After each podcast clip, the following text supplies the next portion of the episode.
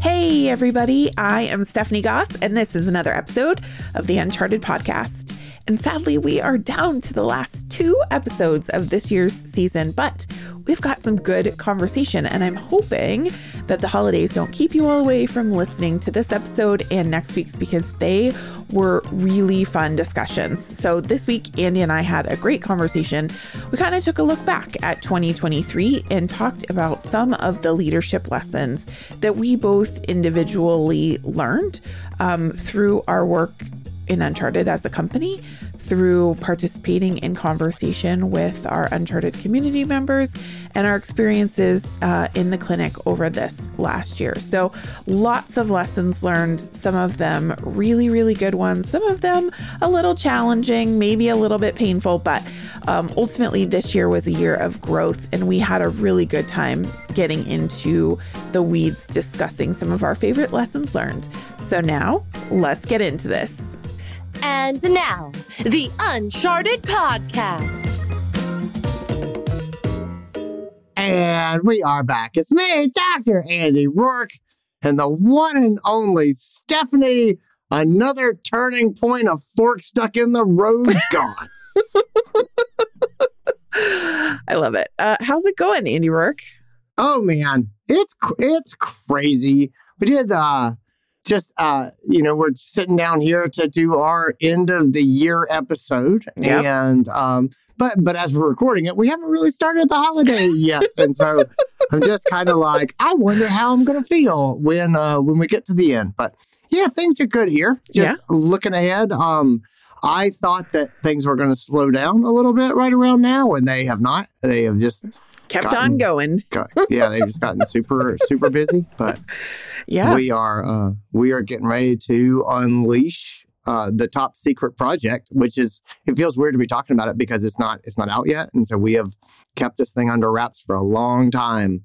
But it's uh it's our leadership essential certificate that we're partnering with Vetfolio to put out. It's uh it's a big deal, and I whenever I think about the future, I'm like, man, I wonder what people think of our certificate because boy, we worked hard on it. Yeah.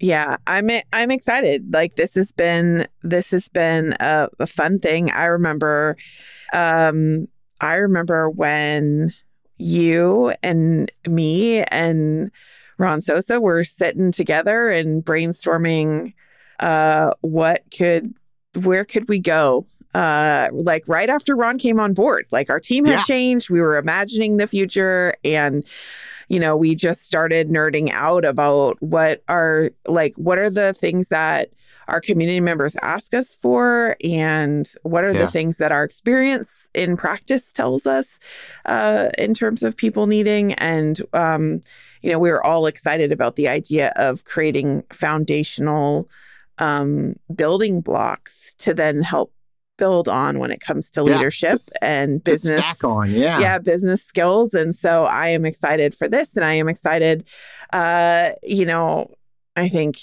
much to uh the team's dismay sometimes you and i get excited about the thing that we're doing because we're also excited about the five things that come after that and so Yeah. so um I, you know i am excited about this and i am also excited for what i know the future could hold uh and all of the other things to to come because we've got so many ideas and uh and it's gonna be 2024 is gonna be a good year i am excited lots I, of new I things hope it's, coming good- it's going to be a big year. It's Yeah. going to be a real big year. Like it's um, it's funny when we were planning this thing out. I knew at the time we were planning it out. I was like, this is the biggest project we've ever we've ever really tackled, and like we're in it now, buddy. Uh, but people don't people don't recognize it was you know a dozen massive flip chart pieces of paper you know laid out. It's like oh you've seen the top half of the first one so far, right but this Yeah. is this thing is is going to be huge. But it's just it's exciting. It's super Yeah, exciting. But um, it is and it's yeah. funny because like you know this time of year is normally um like you said normally we kind of get a lull here in the fall and um we get a chance to catch our breath and i remember in the clinic it was the same way like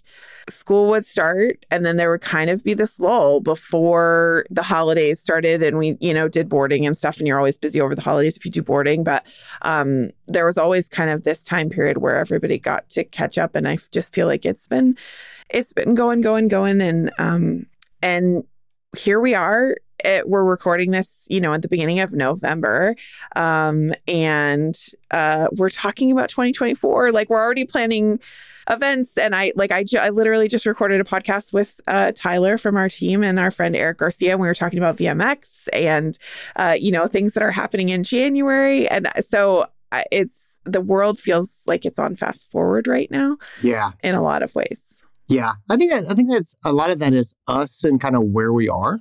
And so, you know, I was thinking about I was thinking about the last year, sort of for us. And so we've we've been banging away on this project with Vetfolio behind the scenes, and man, they've been, they've been a wonderful partner. Like Mhm. I've really loved working with them. Um, but this thing was a huge lift, and we kind of we needed a partner to do the, the something of the scale that we're setting up to do.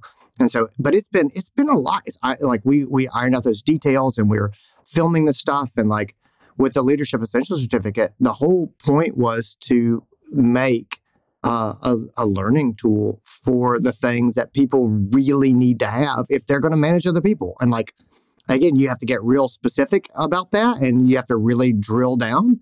But just to say, look, if these are the things I could give you before you start leading other people, or as you're leading other people, and for a lot of people, is if you never had any management training, this is if I could have you for one day. That was the general idea is if I had one day to help you as much as I could, what would I do? And that's that's, you know, you and I have been working with groups for the last three years, four years.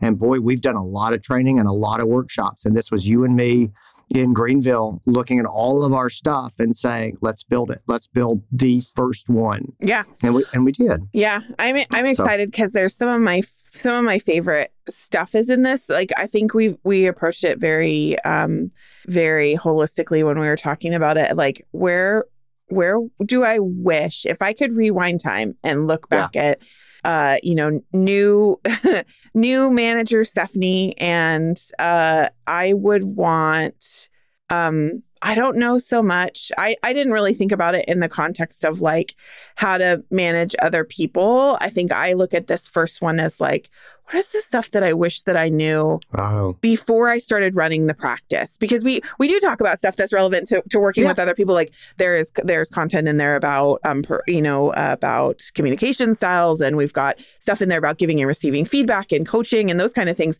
And at the same time, um, part of it is also about like how do you bring a team together and how do you Yeah. start to work together as a team?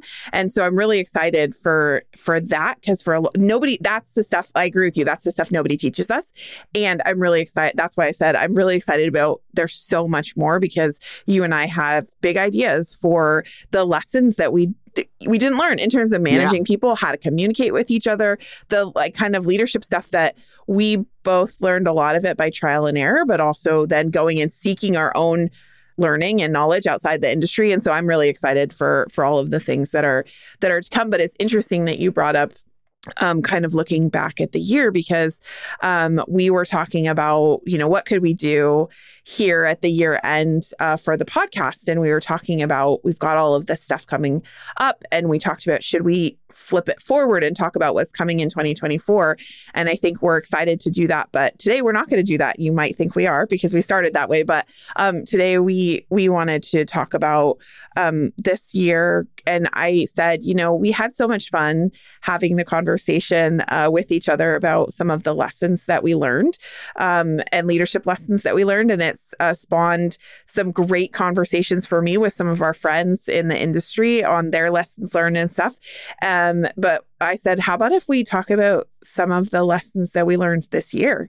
And and um, I think one of the pieces of feedback that we get most commonly from podcast listeners is that they love when we talk about what's you know what's happening in our lives and in our in our own experiences. And um, you know we've we've learned so much and we've grown up so much in so many ways as a as a team, as a company, um, and as an industry. There's been so much change this last year, and so I think you and I were like, yeah, let's talk about let's talk about this last year and kind of our our top takeaways. Like, what are what are some of the things that uh, that we learned that we want to move into 2024 with? And so I think this one will probably be a little bit different. We'll probably dive into a little bit of headspace and and action steps, but more than anything, I think we wanted to have a conversation about what are some of the things that 2023 taught us. Yeah, I um, I kind of gave up on New Year's resolutions a couple years ago, right? Uh, maybe probably more than a couple, but I just um they never they just never worked for me, and I you know I just I don't know. I, I was always kind of like this isn't going to work. This what what what am I doing here?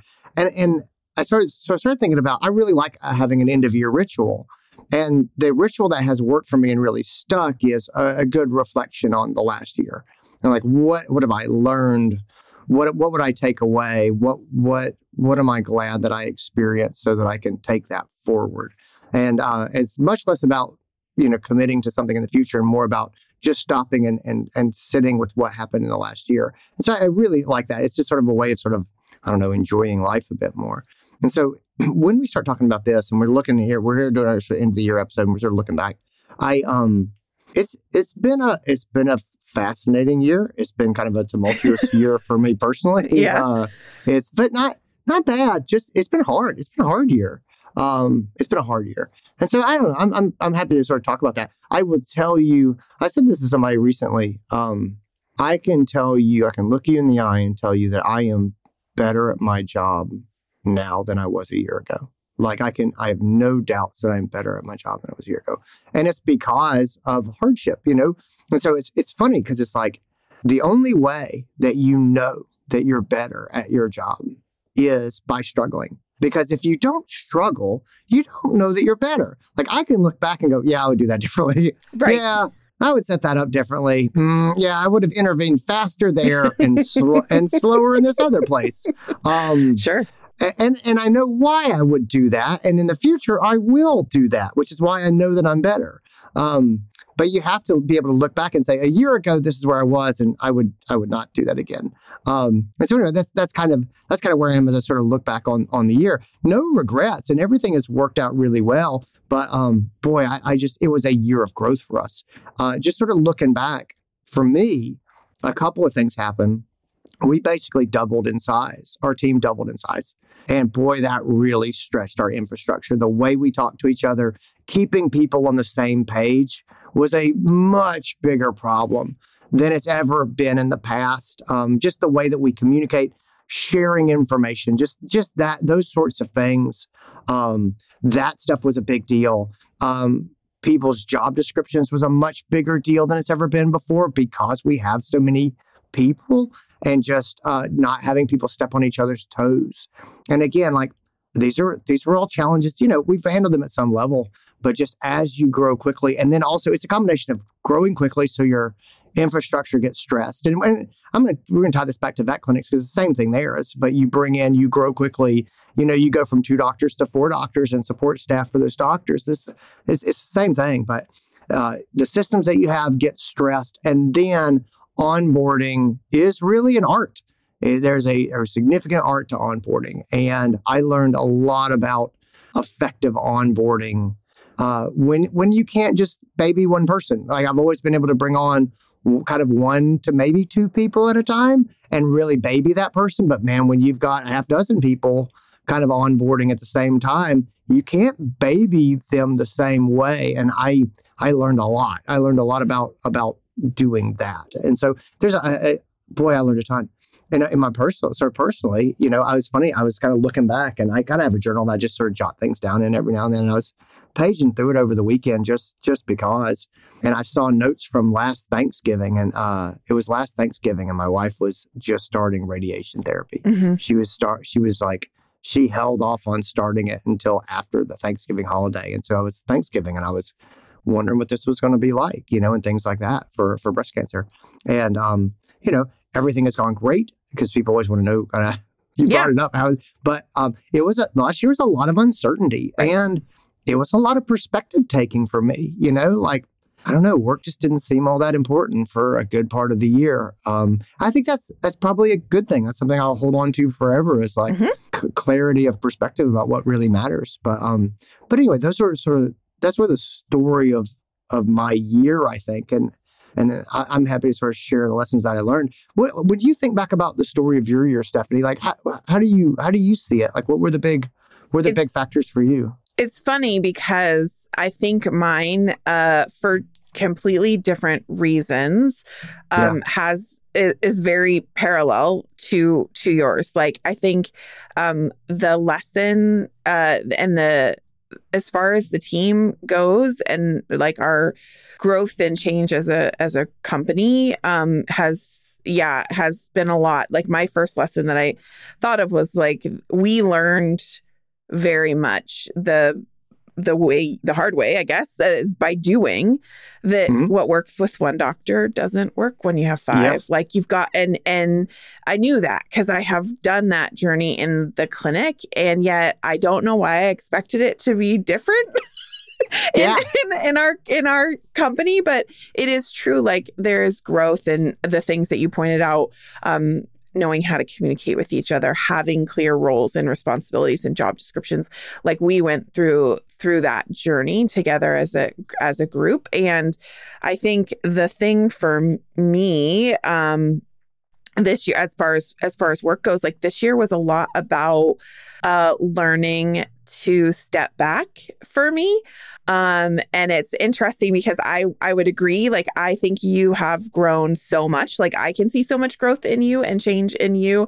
um, over this last year, and um, I can I can see it in myself. But I remember when we were onboarding um, a bunch of our new team members all all at once, um, and it was it was fun and exciting and it was also painful for me because and I mean that in a good way like I my whole career to this point being in the clinic, like onboarding is my jam. Like I love it. I love talking about team culture and building and that is like that is my place and this year was really for me was about um stepping back and and leaning into the pleasure of getting to watch like you do some of that and and with a bigger group. Like you've done it with this with our smaller team. And it was really fun to like watch you grow and change as a as a leader. And like i there have been moments when we've done podcast episodes where you know i'm like oh andy andy andy said it first. Like he said what would your handbook say? Or he's like well, you know what would you do with what would you do with uh, yeah. with job descriptions? And it just it's been really exciting for me. And at the same time it's been really hard because i am an i'm a natural doer. Like i want to help. I want to get things done. And so um the inclination for me is to go into problem solving mode and just do the thing. Um, and so this year, I think the growth for the growth for me and the the lessons have been about um, about learning to step back and uh, and sit back. Um, and uh, but I would I would agree with you. Like the number one at the top of my list was definitely that idea that what works with one doctor doesn't work with five, and you've got to figure that that out for yourself and there's no going around it. Like it no. is the mountain that everyone has to climb. There is no going around it. If you make those changes, you will have to figure it out. And the journey to figure it out is going to be different. Like our journey as a team was different than anybody else's because we're made up of different human beings that bring different things to the table. But the the actual journey is the same you know, one that all of us have to go on. Like there's no skirting around that. Um, yeah. I and think then, that's I think that's important. No, no, I, I just I think that that's I think that that's really important. I think that was that was one of the lessons for me as well. Is um, there's a it's always great to get advice, and there's definitely smarter ways to approach problems than other ways. There are some problems that are just going to be painful. They're going to be hard, and a lot of it, it revolves around other people and human beings. Meaning, you're trying to get a group of people onto the same page and get them to communicate that that's not it's not a computer problem where you're like, oh, if I run the right code, everything will click into place. You go, no. And, and especially you've got people who have done things a certain way, and now you're asking them to do it a different way. And it's uh, it's just I don't think that there's any way to that that's not hard. It's always going to be hard. I don't know. I don't care how graceful or smart you are. I think I think that I kind of naively thought that I could talk my way through it in a fairly pain-free way. And I just, I, I just, I don't, I don't think that's possible. It's too complicated. There's too many people have too many different expectations and wants and needs and concerns and fears, and, eh, you know, and insecurities. And like, you're just going to have to manage your way through that. And it doesn't have to be terrible. Yes. It doesn't. But I, I just, I don't think it's an easy path. But I, but I think the alternative, which is not doing it, I think that's a worse path. Yes, I, I, I it's funny uh, that you said that because I think um, the second the second thing for me really was getting to this place where I realized and truly I think understood that um, for true growth to happen and for us to really get to a happy place but but get to a place of of good communication and and safety and like where you know when you just you walk in the door to the clinic and everybody is happy to be there. You've got puppies and kittens. Everybody's working well together. The emergency walks in the door and it just runs so smoothly and everything just gels. Like when you have a day like that to get to that place where everything just jams so smoothly like it it takes the hard work and it takes being uncomfortable and it, there will be painful parts and it, and that growth you know we don't we don't grow without dis, discomfort and I, so i think for me like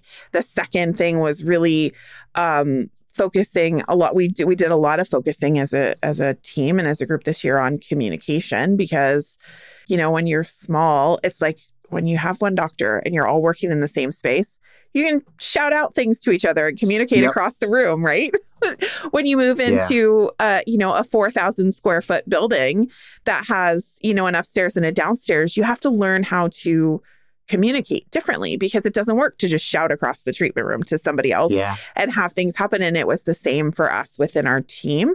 Um, and so we did a lot of focusing on on communication and kind of the foundational stuff. And so I think for me, the lesson that I learned is if we really truly want to create a space, and I, I knew this from the clinic, how important psychological safety and good communication within a team was. I knew how important that was because in the clinic, I had experienced it being really, really good. And I had experienced it being really challenging and the space in between.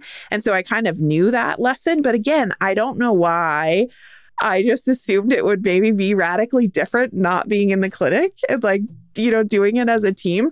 But I just really came to that place where I realized that if we want to have psychological safety and we want to communicate really well and we want to work really t- well together, when you're a group made up of human beings, like you all have to get okay with being uncomfortable and leaning into the fact that it's not always going to be puppies and kittens and it's going to be hard work. Um, and we have to be okay with with that um, discomfort. And I think this year was a lot of learning that lesson for me of just sitting with the sitting in the moment, you know? Yeah. I, I think I think there's yeah, there's a lot to unpack there. Um, I think I think the the defining if overarching theme for me, if I had to be like, what was what was the Andy Roark chapter? Uh, the title of the chapter this year was patience.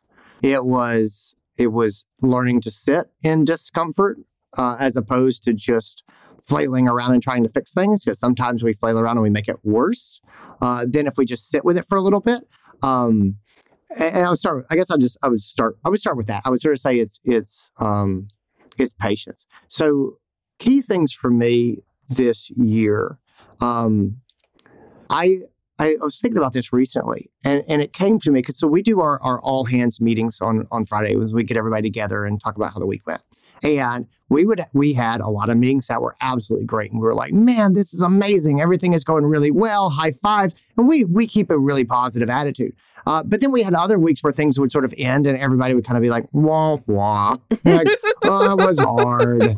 Uh, all right, we we made it. And again, like we're human beings. And so even with the most positive culture, you still have these times when you're like, that was hard. Mm-hmm. And but the thing that I realized at some point about halfway through the year was how radically different one Friday was to the next Friday.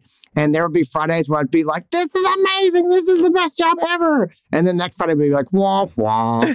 and when, when I realized how often I went from one to the other in one week, it kind of clicked in my brain how much can change in one week. And so that was one of the first things about patience is there's things that happen and you go, "Oh my gosh, this we've got to fix this. This person can't continue to believe this or say this or whatever." And it's like it's amazing how much just a little bit of time, 48 to 72 hours makes in how you feel about things and how big they seem. And it's it's always scary to talk about things that are big or try to fix big problems. And so for I'm just trying to think of like an example, like to, to make up. But it would be something like um just say that you got uh, you had an angry client like you had an angry client at the clinic man the day that that happens it feels big especially if the thing they're angry about feels valid Sure. like you're like this is awful it feels so huge if you can just not freak out for 48 hours. If you can just get through two days three days most you it's not going to seem like that big a deal. You're going to it's like yeah it's a thing and yeah we're going to have to deal with it but it is not catastrophic. And like i finally had that emotional maturity i think to say just because you're wildly uncomfortable right now doesn't mean you have to do something. You know you can just sit here and relax and you can start to think about what you want to do but if you give this a couple, I'm not talking about not calling the client. We deal with the client, but just as far as like perspective on on the team and the and the company, it's amazing how much a couple of days will give you peace and help you get some better perspective.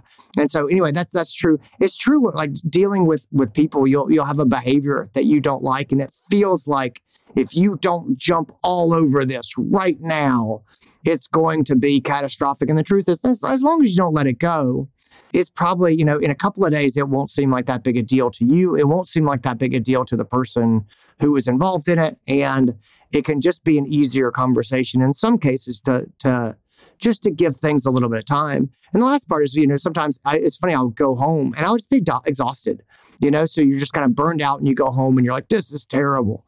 I think the knowledge that, you know what, I bet that I won't think this is terrible at the end of the week. If I can just, if I still feel like this is terrible one week from now, I'm going to really think about doing something differently. And like I, th- I learned to say that to myself, and I would make a note on my calendar, like, man, pay attention. And the truth is, a week later, I'm riding high because I had, you know, I got thank you notes, and you know, somebody was was really excited about what we did, and we had some some wins, some great outcomes. And it's just amazing how often I can say to myself, "All right, I'm going to make a note of this, and if in one week I still feel this way, and I have continued to feel this way, we're going to make, we're going to get serious. And we're just going to see where we are. It's amazing how often a week later I'm like, you know what, that was not a big deal. I was, ta- I was taking that way too personally. It's not a big deal. And so anyway, that that's those are the first part of patience that I that I kind of learned. Yeah, that makes sense. I think I think I've been thinking about it a lot in the context of the podcast, and you know, we get such wonderful, um, such wonderful emails in the mailbag, and that's one of my favorite parts of my job is getting to read through all of the messages from all of you uh, listeners is, is so much fun. And I think about it, and I was looking back at a lot of the letters that we got this year, and realizing how many of them had to do with the uncomfortable. And a lot of it has to do with conflict. A lot of it has to do with communication, uh, miscommunication, challenging personalities, toxic cultures. Like there's so many different facets of it. And at the same time, like I think at the heart of it for a lot of us um, is discomfort, you know, and and the hard the hard stuff. And the reality is like we can't ignore the hard stuff and so i think i love i love your perspective because i think a big part of the healthy work uh, this year for for me was like defining some of those rules for myself and giving clarity to those rules of like what what am i to do for processing time? Like how am i how am i to decide if this is uncomfortable? To your point is this uncomfortable in the moment because we're all having a bad day? Or is this uncomfortable and I actually need to do something about it. Whether it's you know dealing with a client who was who was maybe maybe over the top nasty to someone in the practice, or dealing with a team member who was you know having a bad day and was really you know mean to another team member. Okay, you can recognize that they're having a bad day, but that doesn't necessarily mean the behavior doesn't need to get called out. And I th- I was thinking about how often um, we get messages that have to do with uh, avoiding the uncomfortable. And you know because it's part of the human experience. Like none of us want to deal with the the uncom- the discomfort and the the suck you know? But um i think that has been part of the the journeying. And honestly one of the things we have several people on our team um and you were you were one of those people but like you you because you will acknowledge and you do not like conflict you are you are not a you are not a conflict person. Um and i have seen uh i have seen you grow tremendously i think in terms of your like uh out like the way that you approach it and the way that you're looking at it. And um i we we have uh, our teammate tyler has set some goals for herself this year on communication. And it's been really fun. Like she and i have had some really great conversations about the hard conversations and how do we ha- how do we have them and like working through some of them. And um, it's amazing how often as human beings we tell ourselves stories in in our heads and how often we make things so much bigger than they actually are. And like that it's it's amazing how many times i've had like follow-up conversations with friends with even with my kids but you know or with you where it's like this thing that we were dreading and then we we deal with it and we deal with the conflict. We're like oh that really wasn't wasn't as bad as i was expecting or it was as bad as i was expecting but i feel so much better for having dealt with it. And i think that's part of what i love getting about getting to do this podcast with you is we get so many of those messages from people who are like what do i do? And it's it's i always laugh at how often you all give us the answer in your in the in the letters? Like they that people know what they want what they need to do but they're just afraid of that uncomfortableness and that that the conflict you know? They're they're hoping that we'll tell them something that they don't. It's like you, like you clearly know what has to happen here. Hundred so, percent. all right. So, so you and I talk about communication styles a lot, and so uh, actually, back to our leadership essential certificate with Vetfolio, uh, Stephanie has Stephanie's got a session on uh, communication styles because people communicate differently, and that is, as a thing is is one of the sessions that we cover because it's so important.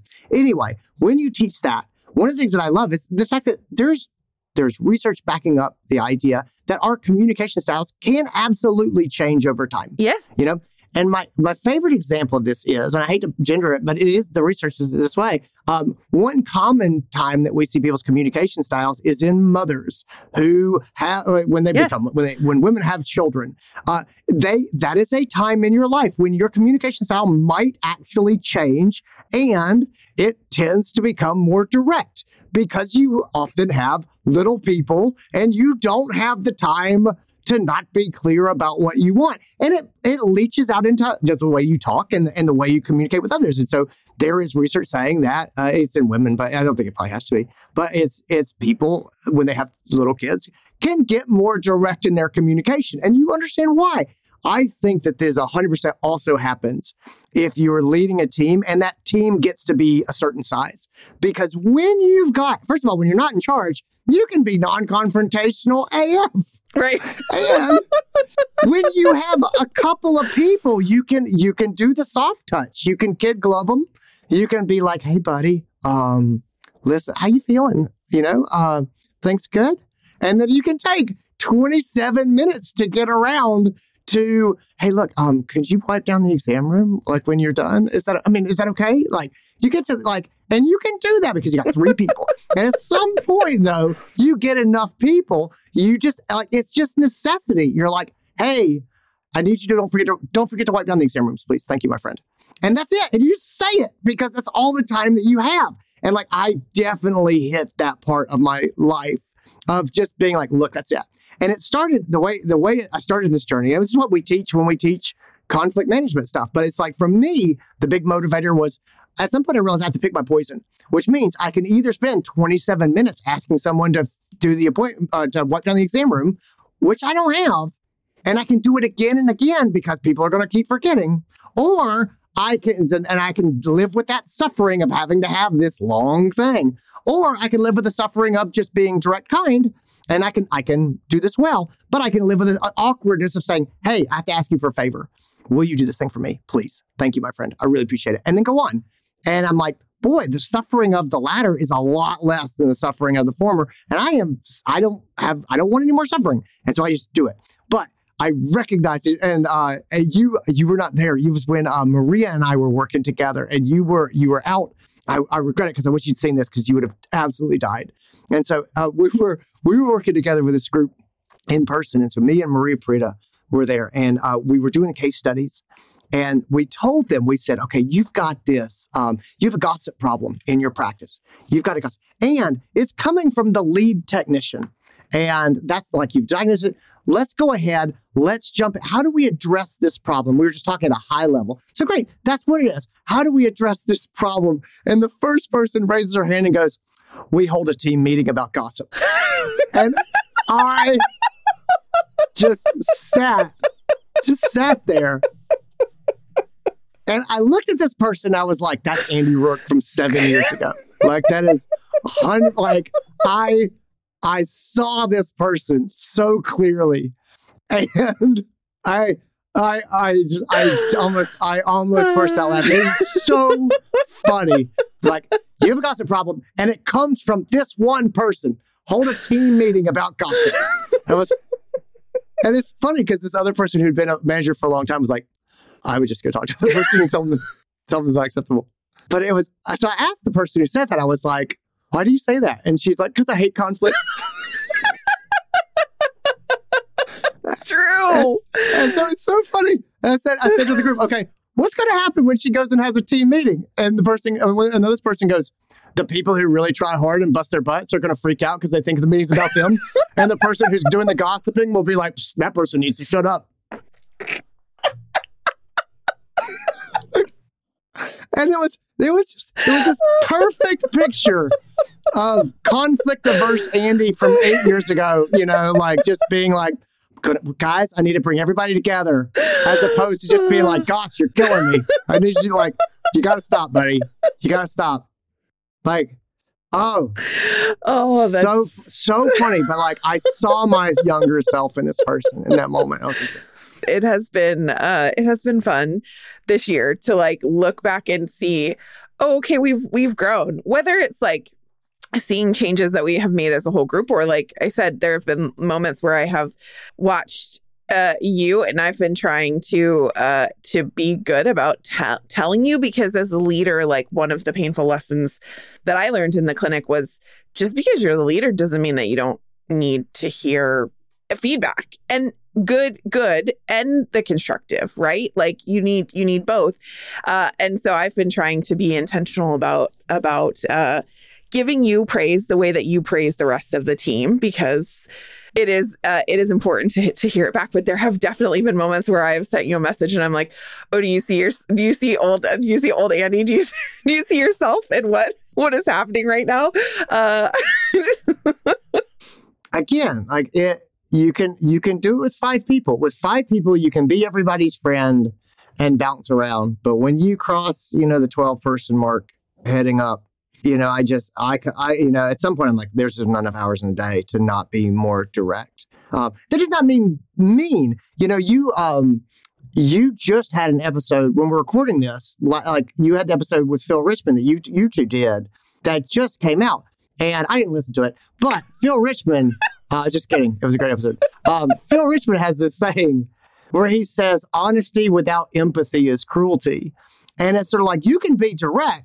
That does not mean you have to be cruel. Like you can be very nice and also just matter of fact about what you need. But like that's that's been a huge thing that I learned is picking my poison and just say it. And I will also tell you, like, when you have more people, oftentimes not saying it clearly.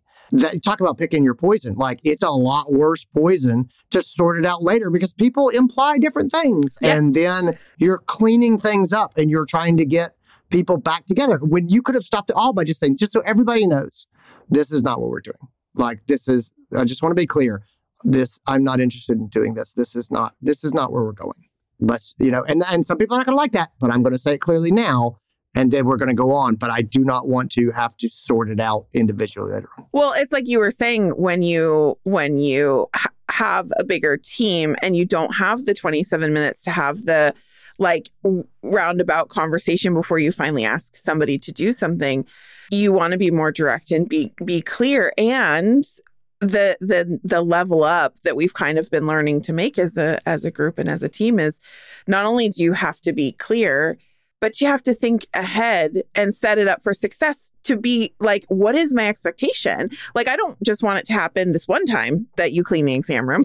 Yeah. right? But i need it to happen every time. And so figuring out how to um be clear and really leaning into um you know Brené Brown says clear you know clear is kind and and uh, really leaning into how do we make our expectations known and I think that kind of goes along with the the idea that the bigger the team gets it, it really is a different process. And, you know, you can say to somebody when there's three of you, I want you to go clean the exam room. And it can get done really clearly. But to your point, like when you say to a team of 10, I need somebody to go clean the exam room, uh, not only is there going to be the, well, is he actually talking to me? Do I need to go do it? But I'm doing this thing and that's more important than what you're doing. And there's all of that. But then there's also the, if you ask 10 people how to go clean the exam room, you're probably going to get at least five different answers. And so, and so if I, as the leader, have an expectation in my head, like I need to be able to communicate that you know really really clearly and so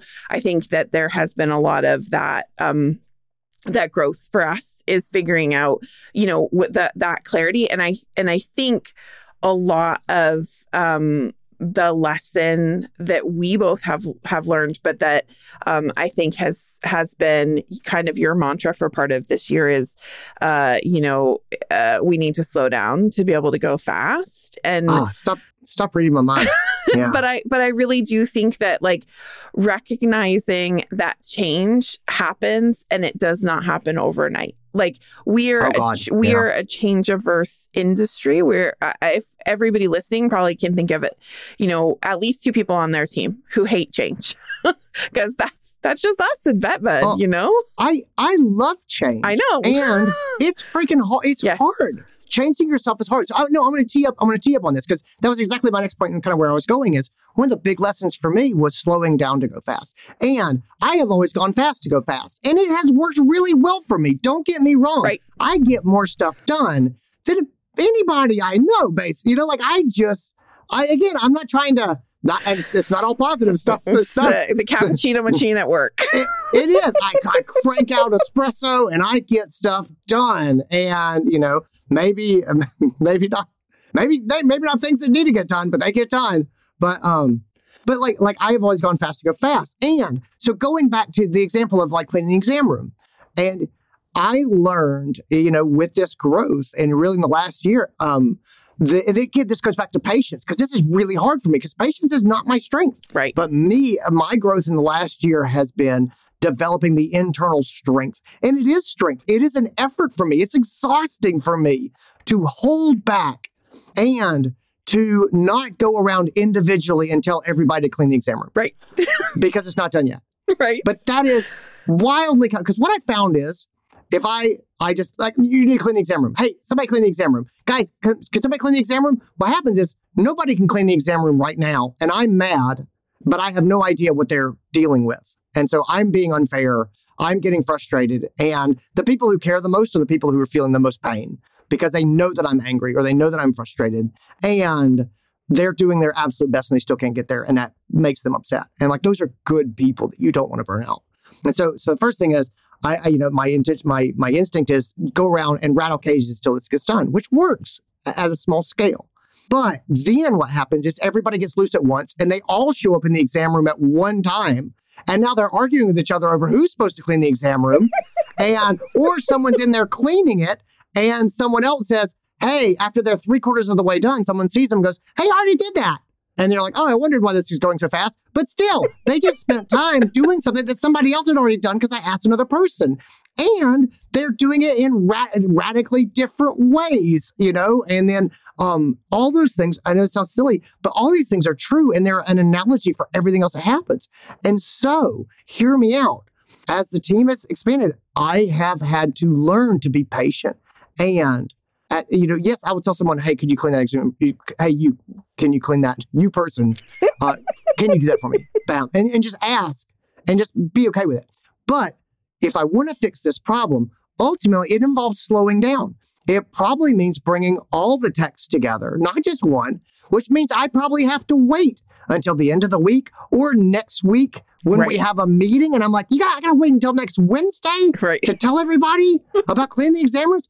Yes, you do, because otherwise you're just making noise. You're you're sending Slack messages or emails, and they're getting a ton of them. And you know, it's like Going fast means everybody hears the same thing and they hear it together and they can all ask questions and they can all get the same information. And now we're all on the same page and we can all move forward. And it might also mean the doctors need to be there. It might mean that I need to speak separately to the doctors. The doctors get this information. And you go, that's ridiculous. I, in my experience, I shot myself, oh, I should say, I shot myself in the foot so many times the last two years of pushing to go fast and then spending twice as much time doubling back because some people did not get the message and they're frustrated or they were confused or they didn't know what was happening. And I honestly, at some point, it becomes faster to wait until next Wednesday and do this right and communicate it to everybody and then start holding people accountable than it does to run around and try to have a half dozen side conversations, which are just going to confuse people and they're going to talk to each other Yeah. and get information at different times. And it's just going to be a mess. Yeah. And so, like that internal strength to add the problem to the agenda next Wednesday, as opposed to attack the problem right now. God, that's hard. But it is like I'm learning, and but it has been so challenging. Yeah. but It it's good. But it's good. Like I, I, I know it's the right thing to do, and I know I'm proud.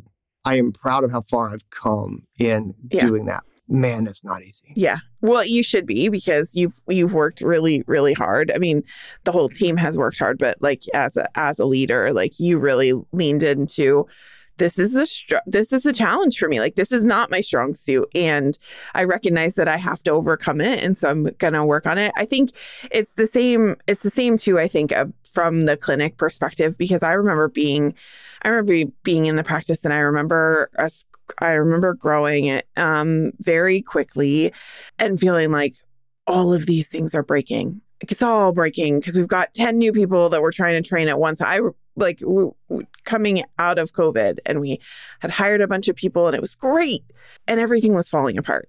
And I remember feeling like we've got to plug all these holes right this second. And there was so much flailing about trying to solve all the problems at once. And it was really, really painful and it was messy. And there was lots of confusion and lots of miscommunication. And um, the lesson of learning to slow down and just telling myself and which has really become a mantra um you know is that you've got to you've got to slow down. Like it's rome rome was not built in a day. And the only person that has the expectation that this problem get fixed tomorrow is is probably actually me. Like the, the you know the the reality is the maybe it's the kind of problem that clients expect that you fix right away and like knowing how to prioritize those things but the vast majority of the challenges um, particularly when we're talking about communication challenges and conflict challenges within our teams those things don't change overnight because they didn't get that way overnight. It's like the skank Yeah. mouth that comes in you know and you get that chihuahua mouth and you open it and the owner's like i need to get on your dental schedule tomorrow. Yes yes there's disease here. And yes we've got work that we need to do. And you know full well that you're probably going to extract half that mouth but it didn't get that way overnight. And it is okay. We can do the education. We can start the steps and we can get them on the schedule you know 3 weeks from now when we can fit them in. It does not have to have to be an emergency. And it's funny how we know that and how easily that comes when it's the conversation about that chihuahua mouth. But when it comes to our own teams and it comes to the the human beings like we struggle so much with that myself included to remind myself I don't have to fix this overnight. And it's even if I want to fix it overnight, I can't fix it overnight. It's going to take time. And we have to sit with that discomfort sometimes. Yeah, I, I mean, God, you and I are so up in each other's heads right now. But like, I, that was like you talk about sitting with discomfort. That is sitting in discomfort, and to know, yes, this is a problem, and it is not a high enough priority for me to pull the resources away and direct them at this problem to make that worthwhile. And so, I am going to sit here and allow this problem to continue. Not because I can't fix it, not because I don't know how to fix it, because it's not the right time to fix it. And I have other priorities that we are addressing. And this is going to get fixed, but not right now. God, that's hard, but it's absolutely vital. Let's uh let's take a short let's take a short break here. Okay. And then we'll come back and I want to talk about I want to talk about I want to talk about your you what I've seen in you in the last year, and the number one like because uh, you have grown as well, and I want to I want to give give I'm going to fluff your pillows uh, when we get back. We'll fluff your pillows and talk about the growth I've seen in you and what it's meant to me. So let's let's take a quick break and we'll get back. Okay. It's finally here. That's right, our very first Uncharted certificate. What's that, Stephanie? Well, I'm glad you asked.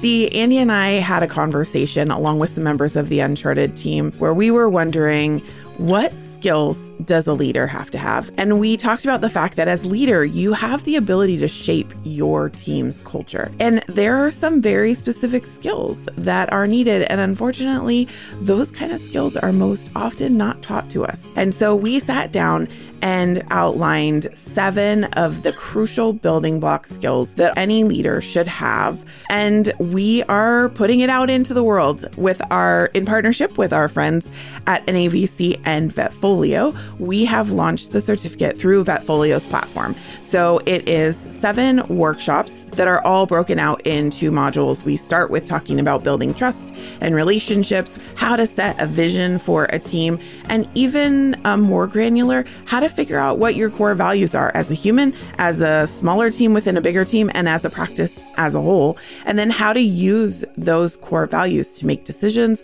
to communicate, to really run your practice as a well oiled, in sync team. We talk about communication styles and using DISC as a tool for how you communicate better and more effectively as a team. We talk about how to give feedback, how to do coaching, and that applies whether you're positional boss or not. We have to talk to each other as human beings in practice. And so we dive into how do we do that and how do we do it in a way that feels less scary than it might feel to some of us. We talk about how to get team buy in, how to get everybody excited about ideas and initiatives in our practice. We talk about how to set priorities and then how to achieve those priorities and get stuff done. I am thrilled that this is now available for all of you, and there's much more where this came from. So head on over to unchartedvet.com forward slash certificates. That's right, certificate with an S at the end and check out the Leadership Essentials course. You can get the link from there to Vetfolio. You can buy one piece, you can buy all seven and get the certificate as a whole. But either way, we are so excited. And now back to the podcast.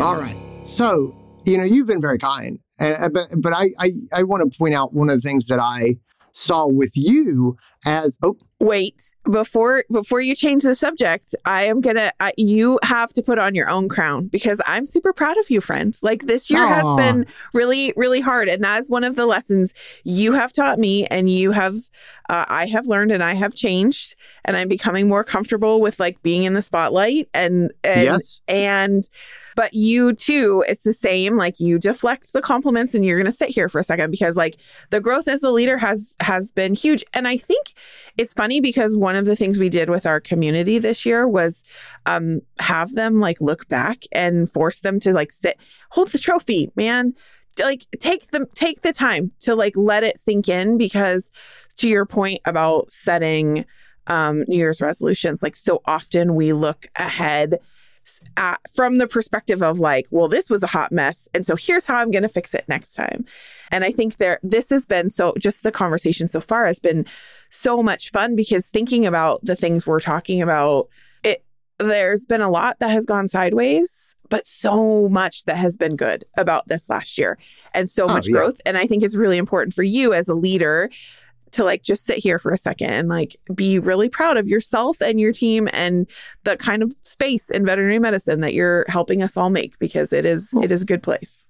Well, thank you very much. That really means a lot. So I will I will hold that trophy. I appreciate that. Good. Yeah. It's been I mean, yeah. It's it's it's been good. And again, like we we had we said we had a big, big year. We tackled really big projects, and some of it didn't work. Yeah. You know what I mean? And we ran into headaches, and we're like, "This is not this is not the solution we thought it was going to be, and we're going to backtrack. And like that's that's just kind of kind of what it is. Yeah. You know, some of the things that I've seen you do well. One of them is a personal thing, and one's an organizational thing. But your your comfort in stepping up and and presenting in public and being in the spotlight. That was not what you like. You you like doing podcasts where you sit in your closet and you just talk to me. And that's basically what it is, you know. Like you're just like I'm very comfortable. And so a it, true story. it blew it bl- it was so funny how off guard I was caught the first time you had a panic attack going to talk to like 50 of the nicest people that I knew and I was like what is wrong with you we talked to we talked to literally 10,000 people a week uh, you know, on the podcast, and you were just like, I was like, there's like 50 people, and they're all nice. We know these people, and you were like, oh my god. And so you, and then I saw you this year in a room of like 600 in ABC, and I couldn't, I couldn't get into the room. They were like, I'm sorry, sir, this room is full. You're, you can't And, like, come in. It was so funny. I only got in because Eric Garcia was there, and he he has power and let me in. It's the only reason I got in. But like, so so one is that. But from the organizational standpoint, um, you have really grown in running and managing big projects. And we just didn't do a lot of big projects. But the classic Stephanie Goss approach, which I hope you don't mind me letting the cat out of the bag, but Yeah. it was uh, it was procrastinate, procrastinate, panic, and get it all done. And like bam. But that doesn't work when you're doing international programming. You know what I mean? And like we're setting down one year agendas, you know, for these for these projects that we're working on. Um, they're just huge. And you have adjusted and adjusted and pushed farther forward and gotten just grown your discipline in being like, I know that there's no screaming deadline right now, but I also recognize and understand the scope of this project and know there's an internal deadline that I've created that has to be honored and met and communicated. And I just feel like neither one of us, buddy, had experience in running projects of the scope that we have been doing recently. And so, sort of Yeah. tying that back to the vet clinic, you know, at some point you're talking about getting AAHA certified, or you're talking about changing your PIM system, Yeah. you know, or you're talking about building a new building. Like those are projects of a scope so far beyond starting an employee of the month program. Right. like not even remotely. But like Yes. and you gotta you gotta manage them differently and you have got to really lean into that patience. You've got to think farther ahead. You have to be disciplined in starting the work and setting your own deadlines. And like that's i don't know i'd like to hear you comment on that but you and i are both creative people and i worked the same way for a long time in that like you know deadlines would show up and i would stay up all night and get the stuff done. And like some point one i ain't young enough to do that anymore and then True Num- story. but then, tr- but then, true. The other thing is the project gets so big, you can't Yeah. like. It, it's not a one night project. It is, Yeah. you know, it, you need to be working long. And so, I what I have seen from you in the last year is your ability to run big programs, and we're running some big programs. Um, has just really leveled up multiple times. So, congratulations to you on that. That's that's what I have seen uh, uh, uh, in you, and I've mentioned other people. Well, I appreciate that. Thank you. Um, and and I think it's it's so funny. Um, I have no problem with you calling me out. Part because that is just my personality since I was a kid. True. It's I'm a procrastinator, um, and I work well under pressure. Uh, our our friend Phil Richmond, uh, in fact, he and I. will will often text each other when we're doing our last minute procrastination work because we're two peas in a pod in that way. And I also think that being in the practice, like honed that for me in not a really healthy way. And it's funny because I just um Yeah. when we're recording this, I had just just recorded an episode with uh, our friend Eric Garcia and, and Tyler Grogan, and we were talking about our experiences unplugging. And uh, because I thought that'd be fun, this is our second year of it, and so we're doing a look back on what changed this year. Um, but one of the things that that we were talking about was was recognizing how some of this things that became skills for us in the clinic actually probably were pretty unhealthy. Um, Yeah. and and this was one of them. So as a manager, like I put everybody else first and you take care of every, you take care of the clients, you take care of the patients, you take care of the team. Everybody else comes first and then all my work starts.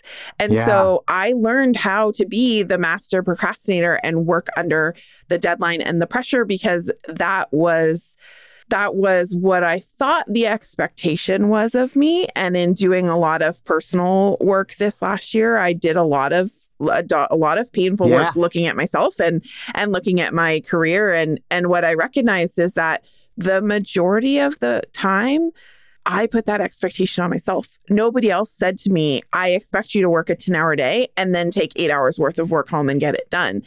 I didn't have the, I did not, I was avoiding conflict and not saying, hey, you've given me 25 things and I have time to do 20 of them. Which five things would you like me to put on the back burner? Like I was afraid of that hard conversation, whether it was with my practice owner or my field leader when I was in corporate practice. Like I put a lot of those expectations on myself. And so I think that was one of the lessons that I learned. And, and Eric and Tyler and I kind of got into that uh, in the episode. And I'm, I'm excited. I'm excited because it was a really good conversation about how often we let the clinic environment like we celebrate that. Like we celebrate those days where we don't take a pee break or we work so late because we're constantly like one upping each other. It's like, oh, let me tell you about the week I had.